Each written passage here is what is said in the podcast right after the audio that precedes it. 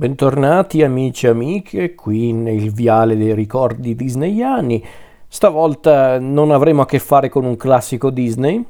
non abbiamo a che fare con un film appartenente al canone dei classici Disney, ma bensì con un film d'animazione prodotto dai Disney Toon Studios. E se avete ascoltato la rassegna fin qui, la, la mini rubrica in questione, saprete che i, i Disney Toon Studios hanno proposto nel corso degli anni al pubblico diversi film, tra cui un film di cui ho già parlato che è In viaggio con Pippo. E questo è un film dei Disney Toon Studios che è anche il seguito di un noto classico Disney e secondo la mia modestissima opinione è forse uno dei pochissimi seguiti che hanno realizzato appunto per, per quello che riguarda appunto seguiti dei, dei classici Disney è forse uno dei più apprezzabili, o quantomeno è uno dei pochi che riesce a rispettare il classico originale e persino ad aggiungere qualcosa, in minima parte, ma ad aggiungere qualcosa. Peraltro è uno dei pochissimi seguiti di un classico Disney che, ha, hanno, che ha avuto persino una distribuzione cinematografica. Non saprei dirvi se in America ha avuto una distribuzione cinematografica, ma sicuramente in alcune parti del mondo sì, perché mi ricordo che in Italia uscì al cinema, non per tanto, non per tanto tempo, per carità, ma ebbe anche una distribuzione cinematografica, quindi sicuramente ehm, è un film particolare anche per questo e quindi parliamo del film del 2002 diretto da Robin eh, Budd e sceneggiato da Temple Matthews, che è Ritorno all'isola che non c'è, ovvero il seguito di Le avventure di Peter Pan, a sua volta classico Disney basato sull'opera di, di J.M. Barry, eh, in realtà neanche Peter Pan, Peter e Wendy che poi sarebbe diventato eh, Le avventure di Peter Pan, ecco. Allora, il ritorno all'isola che non c'è coincide praticamente con eh, l'avvento di una di una guerra, una piccolissima guerra nota come seconda guerra mondiale, quindi ci troviamo appunto nella Londra eh, sotto bombardamento appunto durante la seconda guerra mondiale. Abbiamo a che fare con la famiglia di quella che un tempo era la bambina protagonista delle avventure di Peter Pan, ovvero Wendy. Wendy Darling stavolta la incontriamo adulta, cresciuta, sposata e pure madre e infatti il film si concentra più che su Wendy, su una delle figlie di Wendy, una, l'unica figlia perché l'altro è un maschio, e la figlia in questione è Jane, Jane Darling, che è appunto è la figlia di Wendy. E la situazione dei Darling è un po' particolare perché appunto c'è una guerra, il marito di Wendy, Edward, ehm, deve combattere come soldato, quindi Wendy deve praticamente eh, tenere la famiglia unita, cercando di proteggere i figli, ma cercando anche di tenere alto il morale, quindi Wendy racconta costantemente le storie di Peter Pan mentre il, il figlio più piccolo, ovvero Danny, è appassionato delle storie di Peter Pan, perché del resto è un bambino, quindi sentire storie che raccontano eh, di avventure strabilianti vissute da un bambino eterno che vola contro i pirati, gli indiani e altre cose del genere, beh, per un bambino è fantastico.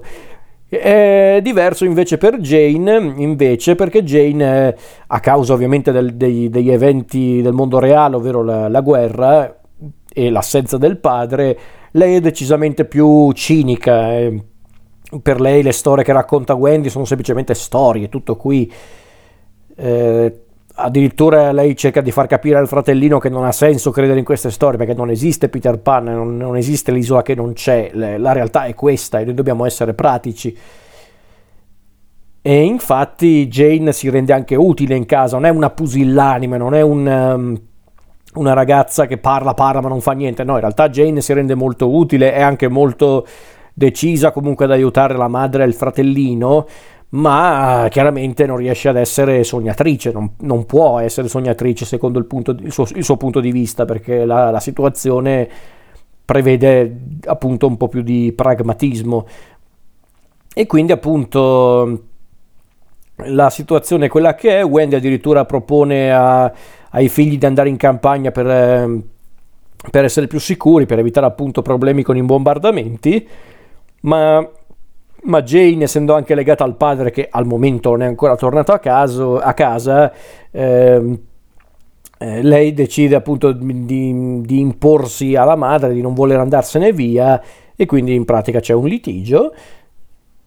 E guarda caso durante la notte, do, dopo il litigio, durante la notte ecco che succede qualcosa di straordinario perché infatti c'è un visitatore nella casa dei Darling, un visitatore sgradito, e quel visitatore è Capitano Uncino, il, l'arcinemico di Peter Pan, che deciso a vendicarsi di Peter Pan, irrompe nella casa dei Darling e decide di rapire Jane scambiandola per Wendy, perché chiaramente Capitano Uncino è convinto che Wendy sia ancora una bambina, e la rapisce, rapisce Jane per usarla come esca per Peter tornati sull'isola che non c'è, si, si comprende il, ehm, l'errore compiuto da Capitano Uncino, ma non ha neanche tanto importanza perché comunque Jane viene salvata da Peter Pan e qui Jane, qui Jane si rende conto che l'isola che non c'è esiste davvero, Peter Pan è realtà e quindi deve affrontare delle avventure non solo per tornare a casa ma anche per accettare il fatto che avere un po' di fantasia, credere anche in qualcosa che teoricamente non è reale, potrebbe anche renderla una persona migliore. E questa di fatto è la storia di Ritorno all'isola che non c'è. Se, se per qualcuno questa storia ha un che di familiare, beh sì, direi proprio di sì, perché infatti, come molti hanno notato sin da subito, ci sono tanti elementi in comune con un film assai noto, diretto da Steven Spielberg, che è Hook, Capitano Uncino. Effettivamente ci sono dei punti in comune, non tantissimi per carità, però effettivamente dei punti in comune ci sono. L'idea appunto di vedere un personaggio della storia di Peter Pan, in questo caso Wendy cresciuta, che deve comunque confrontarsi con la sua infanzia. Addirittura c'è l'idea di Capitano Uncino che, che raggiunge il mondo reale, comunque la Londra eh, in cui i Darling vivono per rapire uno dei bambini, anzi i figli di quei ex bambini. Beh, sono tutte idee praticamente del, del film di, di Spielberg. Credo sia anche una cosa in parte voluta, non credo che questi qua si sono detti, beh, a noi non ci importa eh, di, di Hook, prendiamo queste idee e basta, no? Credo sia anche un, un richiamo voluto a Hook Capitano Uncino, non che poi abbia molta importanza in realtà perché alla fin fine il fulcro della storia è un altro. Essendo anche un film abbastanza breve, saranno cosa, 70 minuti, un'ora e 10 di film, alla fin fine sembra quasi essere più un omaggio alle avventure di Peter Pan più che un seguito vero e proprio, perché a dire tutta... A me il film non, non è mai dispiaciuto, a me il film piace molto perché riesce ad essere rispettoso nei confronti delle avventure di Peter Pan del 53, riesce ad essere molto tenero e simpatico nei confronti appunto di, di, quel, di quello splendido film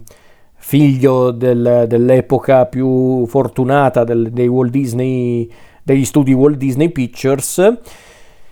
E devo dire che Ritorno all'isola che non c'è, sicuramente è un film che ha diversi problemi, ma neanche tantissimi a dire il vero. I problemi più evidenti sono innanzitutto la colonna sonora non proprio eccezionale, ma non tanto la musica d'accompagnamento, quella di, di Joel McNeely, credo, eh, ma le canzoni, le canzoni sono abbastanza bruttine, le classiche canzoni pop che ficcavano a forza nei seguiti o anche solo nei film Disney in generale, quindi quello sicuramente è l'aspetto forse più, eh, più sbagliato del film, quello che ha invecchiato anche peggio, proprio, si vede che erano proprio gli anni in cui la Disney cercava di essere giovane, cercava di essere al passo con i tempi, erano gli anni di Disney Channel ragazzi, quindi Sicuramente ciò è dovuto a questo. E quindi la parte musicale, a parte appunto le,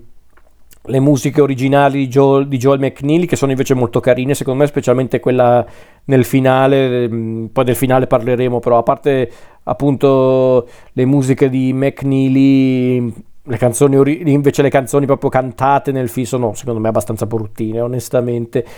poi ci sono alcune cose che mi convincono fino a un certo punto. Innanzitutto l'animazione, perché l'animazione di per sé è anche buona, è considerato che è un film comunque che mm, non è un classico Disney, non voleva neanche avere la stessa potenza di un classico Disney. L'animazione secondo me è buona, è comunque accettabile. Però ci sono dei punti in cui invece è un po' così, per carità, un, po', un pochino al di sotto degli standard disneyani, però comunque sopportabile. Ho visto sicuramente seguiti di classici Disney animati molto peggio di questo, senza ombra di dubbio, eh, bisogna dirlo questo. E poi ci sono certe cose che invece sul piano narrativo non mi hanno convinto fino in fondo. Per esempio, io in tutta onestà non sono mai stato del tutto non, mai, non, non, non, mi sono mai visto del tutto impressionato dai, dai, personaggi onestamente. I personaggi non mi hanno mai convinto fino in fondo specialmente quelli storici quelli proprio del film originale perché Peter Pan ancora ancora ok lui va anche bene per carità. Eh, I bimbi sperduti forse sono diventati un po' macchiettistici Capitan Uncino sempre il solito eh, il solito babbeo e va benissimo per carità. Anzi, in certi punti Capitano Uncino qua diventa anche più simile a quello del, del racconto di Barry, appunto un po' più subdolo, un po' più manipolatore, che lo era già anche nel classico Disney, per carità, quello originale, però qui forse anche di più Spugna, il solito adorabile rincoglionito, non si può voler male a Spugna, eh, però per esempio, eh, appunto i bimbi sperduti un po' così, Trilli un po' ripetitiva perché è sempre lì che fa la gelosa e dopo un po' anche basta. E poi in tutta onestà non ho mai capito il senso della piovra, perché in questo film non c'è più il coccodrillo, quello con l'orologio nello stomaco, la, la, il più grande incubo di Capitano Uncino, ma bensì c'è questa piovra che vuole fare la stessa cosa del coccodrillo, ovvero appunto attaccare Capitano Uncino costantemente.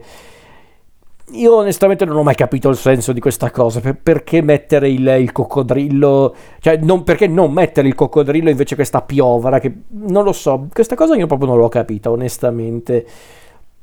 Non lo so perché hanno voluto fare questa cosa, credo per variare un po' il, lo scenario dell'isola che non c'è, eh, allora avreste dovuto magari proporre qualcosa di più, qualcosa di un po' diverso. Ma a parte che il fatto che se l'isola che non c'è è un, è un luogo che va al di là della, del tempo, del tempo che noi consideriamo appunto reale. Non mi sembra neanche molto sensato questo cambiamento, ovvero passare dal, dal coccodrillo alla, alla piovra, però vabbè, ok. Però ecco sì, decisamente la piovra e tutti i suoi eh,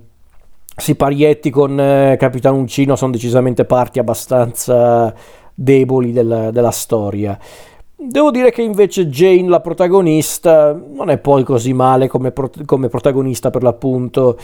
Alla fin fine sì, a volte è un po' insopportabile, ma c'è un perché per quell'essere insopportabile. Viene comunque spiegato il perché lei comunque fa fatica a riconoscere l'esistenza di Peter Pan. Quindi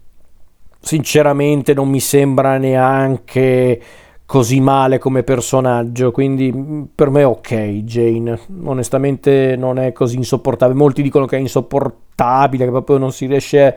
a reggere, secondo me c'è stato di peggio onestamente in tanti altri film d'animazione, persino nei classici, quindi. E perlomeno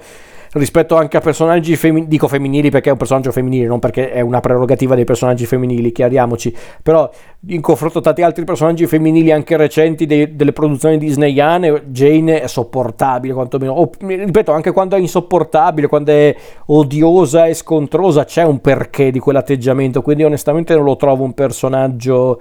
così fastidioso, per carità. E al di là di queste cose che mm, sono un po' non, non dico pessime, in realtà non sono poi tanto pessime, alcune però non funzionano, altre sono un po' sfruttate al minimo, altre invece sono secondo me interessanti ma nulla più. Bisogna dire che sull'aspetto puramente emotivo il film funziona secondo me perché la parte quella proprio principale dell'isola che non c'è alla fin fine è regolare va bene c'è un po' la classica dinamica vista anche nel, nel, nel film originale, però devo dire che le parti di Londra, quella che apre e chiude il film, sono davvero notevoli. E devo dire che, ripeto, L'animazione alterna momenti un po' così, altri invece decisamente fantastici, perché per esempio quando Capitano Uncino raggiunge Londra per, per rapire Jane, E devo dire che quello è un momento d'animazione davvero splendido, perché comunque la parte con, con eh, la nave pirata di Capitano Uncino che vola per i cieli di Londra, incrociando la strada con gli aerei, i bombardieri, insomma, è notevole, nel senso è molto interessante. Eh, come idea appunto di questi qua che viaggiano addirittura per le realtà e eh, addirittura incrociano la guerra insomma magari avessero sfruttato di più quell'aspetto, secondo me, perché sarebbe stato davvero oh, fico, interessante. È un po' un peccato, però mm, ammetto che comunque il film, eh, per buona parte della sua durata, mi stava divertendo, mi stava piacendo. Ripeto, quelle canzoni pop se le potevano risparmiare, per carità. Non capivo fino in fondo certe idee come per esempio appunto la piovra invece del coccodrillo e altre cose così, o perché rendere appunto i bimbi sperduti un po' rincoglioniti e roba del genere. Però ammetto che mm, mi stava divertendo e poi arriviamo nel finale, eh, proprio al finale che è semplicemente bellissimo. Il finale è davvero davvero bello, è, è molto emozionante e persino toccante perché perché soprattutto per chi ama, ama, il classico originale, proprio le avventure di Peter Pan, quello è un momento davvero toccante dove vedi questa rimpatriata mm, un po' amara, tenera per carità, però comunque amara perché comunque è quel genere di momento che ti fa capire quanto la vita sia veloce. Un tempo tu sei un bambino che credi appunto nei, nei sogni, nei pirati, negli indiani, nei bambini, nelle persone che volano, anzi e poi a un certo punto sei adulto e magari per tanti motivi hai dovuto rinunciare a quelle fantasie perché le, le difficoltà della vita sono tali che mm, non puoi fare altro, quindi è un concetto interessante secondo me, non è così male, solo che, ripeto, chiaramente mm, eh, bisogna anche tener conto che è un film comunque per bambini, quindi l'argomento viene trattato ma non in maniera pesante però, ripeto, io non me l'aspettavo comunque trattato in quel modo, in maniera così semplice eppure diretta. E sarà, ragazzi, la combinazione appunto tra eh, la musica, splendida musica, la splendida musica nel finale di, eh, di McNeely, ma poi anche appunto l'interazione tra questi due personaggi. Sarà che appunto magari essendo legato al film originale della Disney, forse quell'aspetto mi ha colpito anche più di prima, eh, cioè della prima visione che ho avuto del film, che l'avevo visto da bambino, poi l'ho recuperato cresciuto e devo dire che nel finale io stavo quasi per piangere, ma perché è davvero commovente, se, sei, se poi davvero sei un, un grande ammiratore del primo film Disney con Peter Pan, quella scena è davvero tutto. È quella che riassume tutta l'essenza della storia di Peter Pan, sia quella di Barry che del classico Disney e ragazzi è semplicemente toccante secondo me. È proprio quel genere di scena che quando la guardi pensi mamma mia sono cresciuto e probabilmente eh, il mondo è talmente cambiato davanti ai miei occhi che non me ne sono neanche reso conto. Quindi è, è davvero forte, è davvero toccante quella scena e onestamente, ripeto, non lo dico tanto per, per presentare il film per quello che non è, però secondo me davvero è un momento davvero toccante del film e quello è il momento che secondo me bisognerebbe guardare più e più volte per rendersi conto di come la vita è davvero eh, veloce, rapida e quindi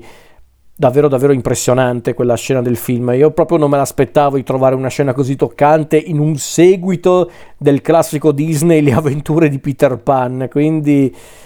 mi ha, mi ha, sorpreso, mi ha sorpreso in positivo, devo dirlo, e,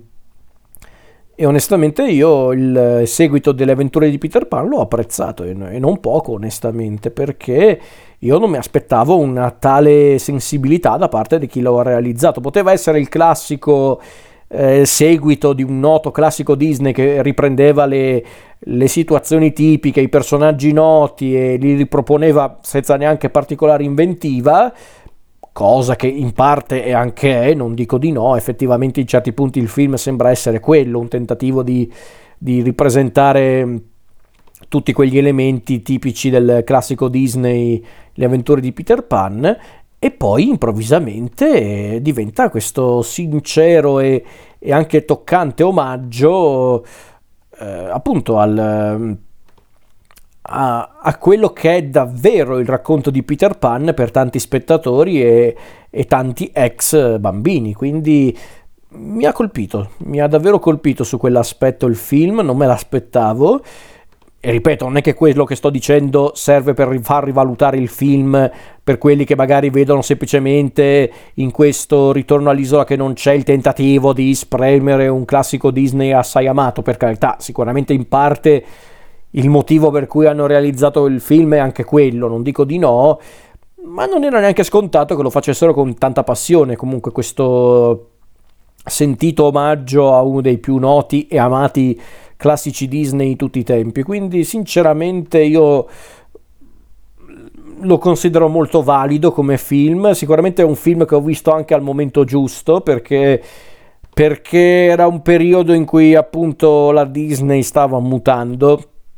e non poco, stavo mutando anch'io per carità perché stavo iniziando la scuola di cinema. E quindi rendersi conto che, che stavo crescendo ancora di più, che il, ehm,